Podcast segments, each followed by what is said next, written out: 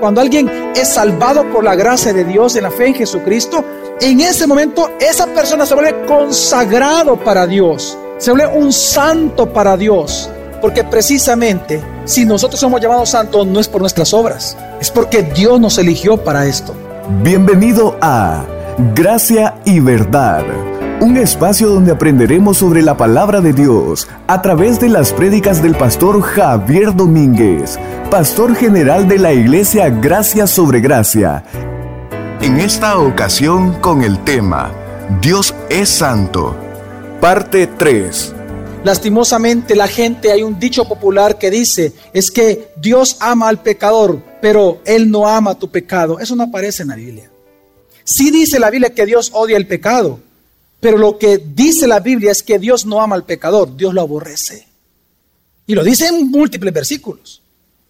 Solo lo voy a mencionar algunos. Salmo 11, 5 hasta el 7. El Señor prueba al justo, pero su alma aborrece al malvado. ¿A quién aborrece? Simplemente no lo ama. ¿Y a quién también aborrece?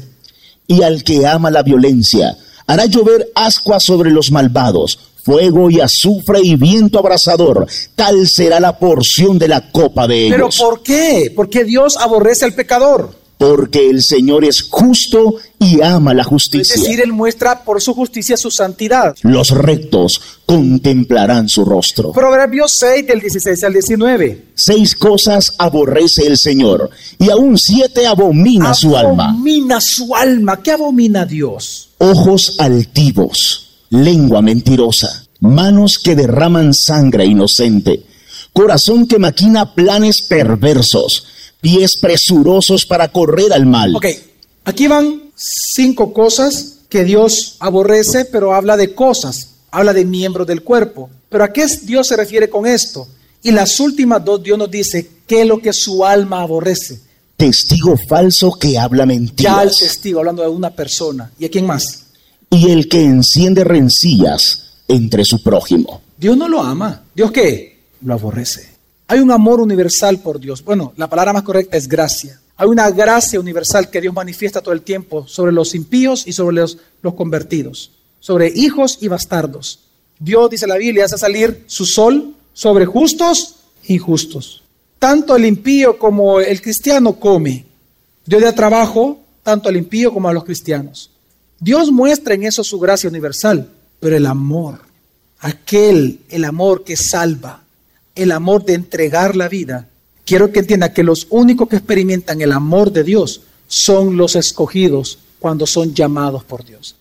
En ese momento es cuando experimentamos el amor de Dios.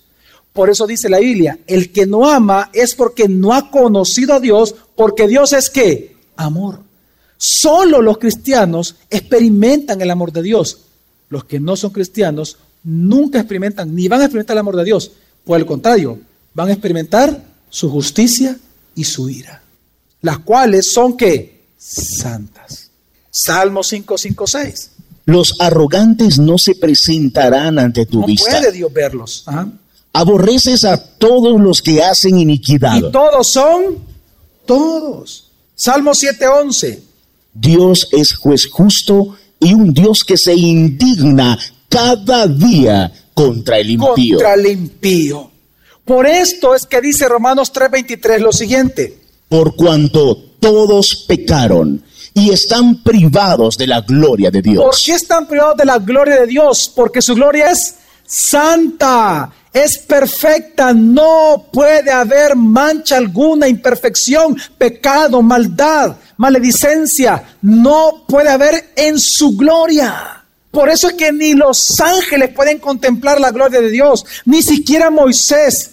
En su momento, cuando Dios mismo le llamó mi amigo, ni siquiera Moisés pidiéndole, quiero ver tu rostro, quiero ver tu gloria, ni siquiera Dios se lo pudo permitir, porque le digo, nadie puede estar delante de mi presencia y ver mi rostro y ver mi gloria sin que muera en ese momento. Él es tan santo que nadie jamás puede estar de pie delante de esa santidad. Nadie. Él es perfecto y puro eternamente. Este es el atributo más difícil de entender. Él es tan santo que sabe cómo nos ve a nosotros los seres humanos. Dice la Biblia así, en Isaías 64, versículo 6. Todos nosotros somos como cosa impura. Está hablando el profeta Isaías ya habiendo sido llamado por Dios, habiendo creído en Dios, sino una persona que se salvó de la ira de Dios y sin embargo se incluye él mismo ahí. Todos nosotros somos como cosa impura. Y nuestra justicia Es decir, todo acto bueno del hombre como trapo de menstruo. Todos nosotros nos marchitamos como hojas, y la mano de nuestras iniquidades nos arrastra como el viento. ¿Sabe cómo dice Isaías capítulo 1? ¿Qué es lo que dice Dios de nosotros? Que todos nosotros somos delante de Él ante su santidad. Somos como llaga podrida. Es más, dice, como llaga podrida, no vendada, que su pura pus. Todavía es tan descriptivo. ¿Por qué es tan descriptivo eh, el profeta? Porque él trata de hacer ver la diferencia que tenemos con Dios ante su santidad. Jesús, a una iglesia cristiana que pensaba así, le dijo lo siguiente, Apocalipsis 3:17. Porque dices, soy rico, me he enriquecido y no tengo necesidad de nada.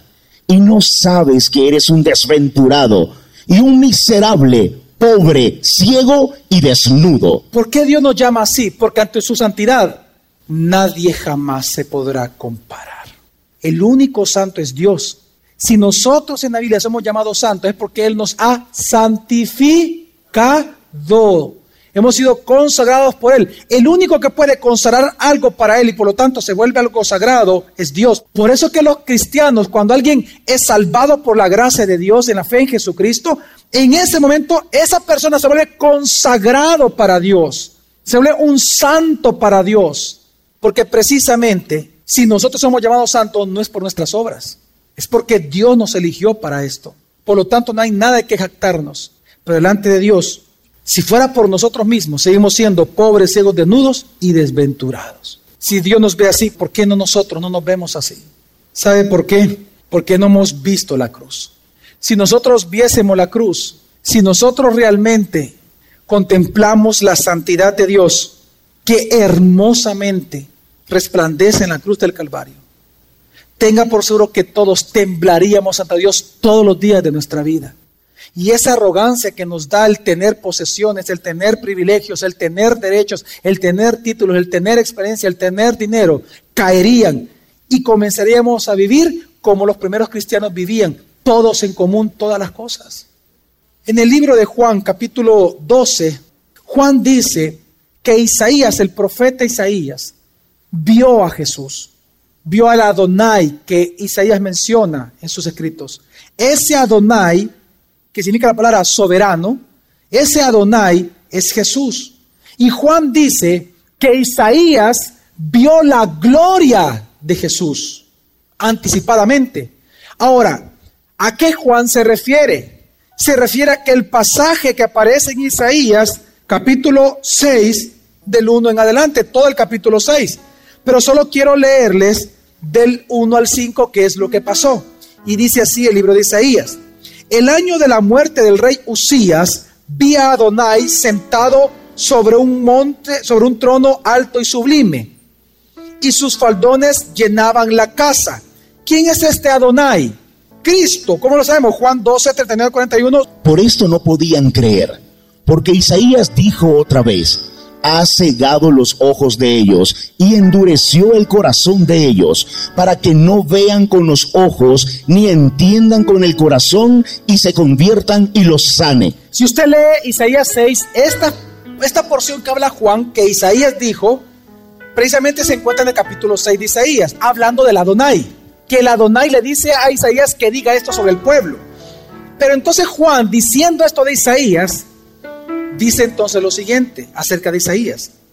Esto dijo Isaías porque vio su gloria y habló acerca de él. Al final 41. Esto dijo Isaías porque vio su gloria y habló acerca de Jesús.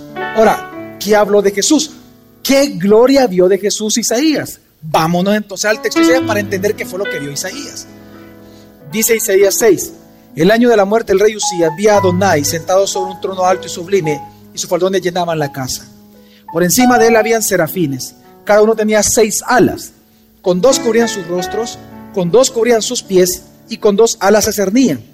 Y alternándose clamaban, Santo, Santo, Santo, el Señor Sebaot. La tierra está llena de qué? De su gloria. Y los umbrales de las puertas temblaban al clamor de su voz y la casa estaba llena de humo. Entonces dije, ¿qué dijo Isaías al ver la gloria, al ver la santidad de Adonai, al ver la santidad del Cristo que habría de venir? Entonces dije, ay de mí, muerto que soy, yo hombre de labios inmundos y era profeta de Dios. Y él mismo al ver la santidad de Dios se dijo, yo soy de labios inmundos, ¿cómo me voy a comparar de lo que estoy viendo? Yo soy de labios inmundos y estoy en medio de una nación de labios inmundos. Ay de mí, muerto seré porque con mis ojos he visto algo que no merecía ver. Quiero que entienda algo. Posiblemente Isaías era el hombre moralmente más bueno sobre la faz de la tierra en ese momento. Posiblemente. Y aún siendo posiblemente el hombre más bueno sobre la faz de la tierra, cuando él logró ver lo santo que es Dios, lo único que cayó en tierra y dijo, Señor, ay de mí, voy a morir. Él es tan santo, yo tan imperfecto. Él es tan puro, yo de labios inmundo. ¿Sabe por qué nosotros no vemos esa condición en nosotros mismos? Porque no contemplamos su gloria. Porque no queremos ver qué tan santa la santidad de Dios. Nosotros jugamos con la santidad, hemos cambiado el concepto de santidad. Pensamos nosotros que podemos hacer como los hijos de Aarón, ofrecer fuego extraño sin que nada nos pase en el altar de Dios. ¿Sabe qué es lo que Dios pide de nosotros? Por cuanto Él es santo, que seamos santos en nuestro actuar diario. Primera carta de Pedro 1, del 15 al 16 dice, sino, según el que os llamó es santo. Según el que os llamó es santo. Sed también vosotros santos en toda vuestra manera de vivir. En algunas cosas, todas. ¿Por qué? Versículo 16, ¿por qué? Porque está escrito, sed santos, porque yo soy santo. No en vano Jesús dijo, sin santidad nadie verá al Señor jamás. Nadie. Primera Tesalonicenses 4:3 dice, porque la voluntad de Dios es vuestra santificación, que os apartéis de la fornicación, que nadie peque ni agravie a su hermano en este asunto, porque como ya os hemos advertido y testificado solemnemente, el Señor es vengador de todo esto, porque no nos llamó Dios a inmundicia, sino a santificación. Porque nuestro Dios es un Dios santo. Apocalipsis 22 dice, versículo 11 y 12 dice, el que es inmundo, sea aún inmundo todavía. El que sea injusto, sea injusto todavía. Pero el que es justo, sea justo todavía. Y el que es santo, aún todavía sea más santo. Tomar vino es pecado, para usted no. Bíblicamente, la embriaguez es pecado. Tomar vino sin embriagarse no es pecado, para usted.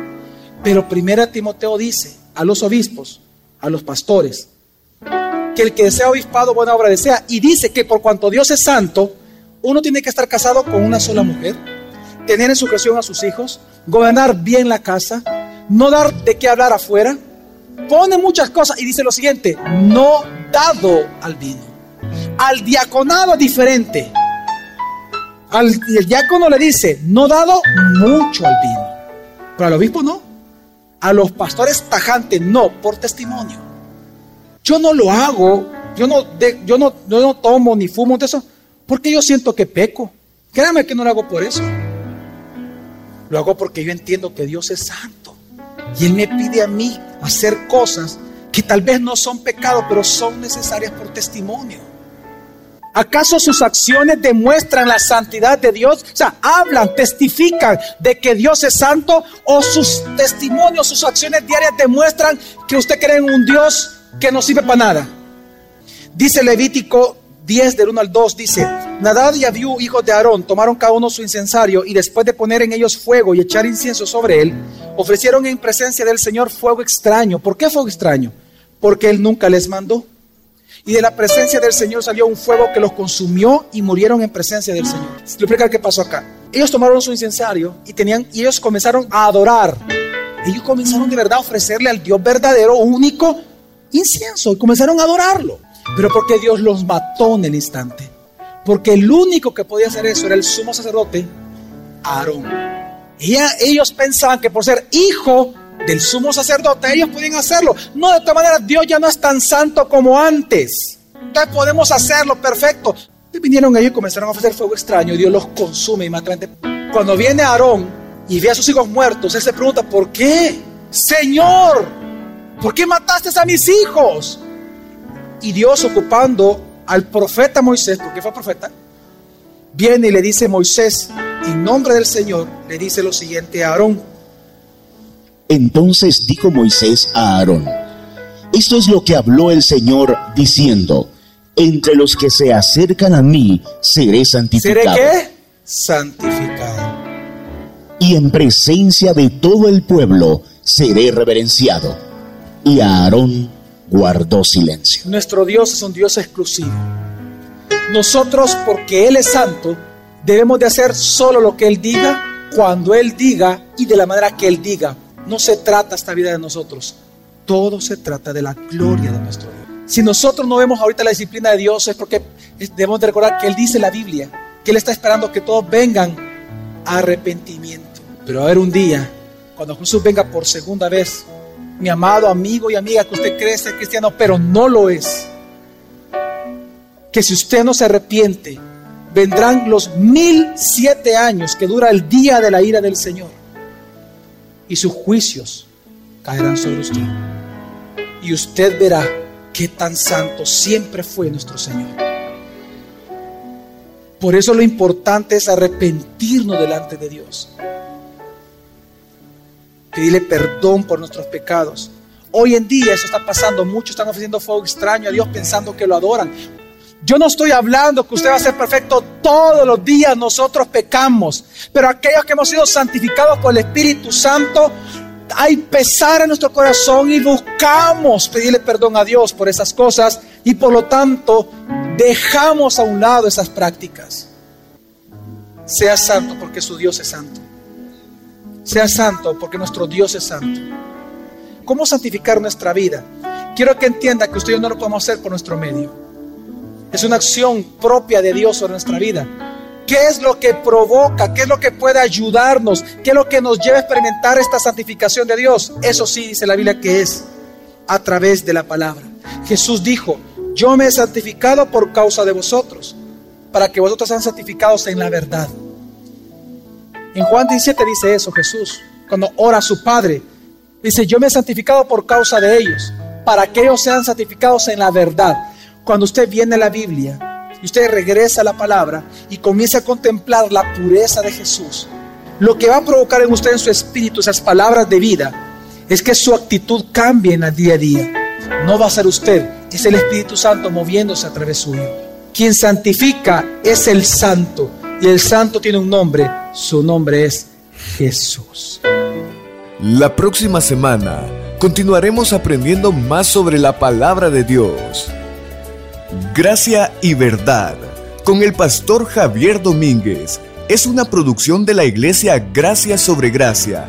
Puedes encontrar más recursos como este en nuestra página web, graciasobregracia.org.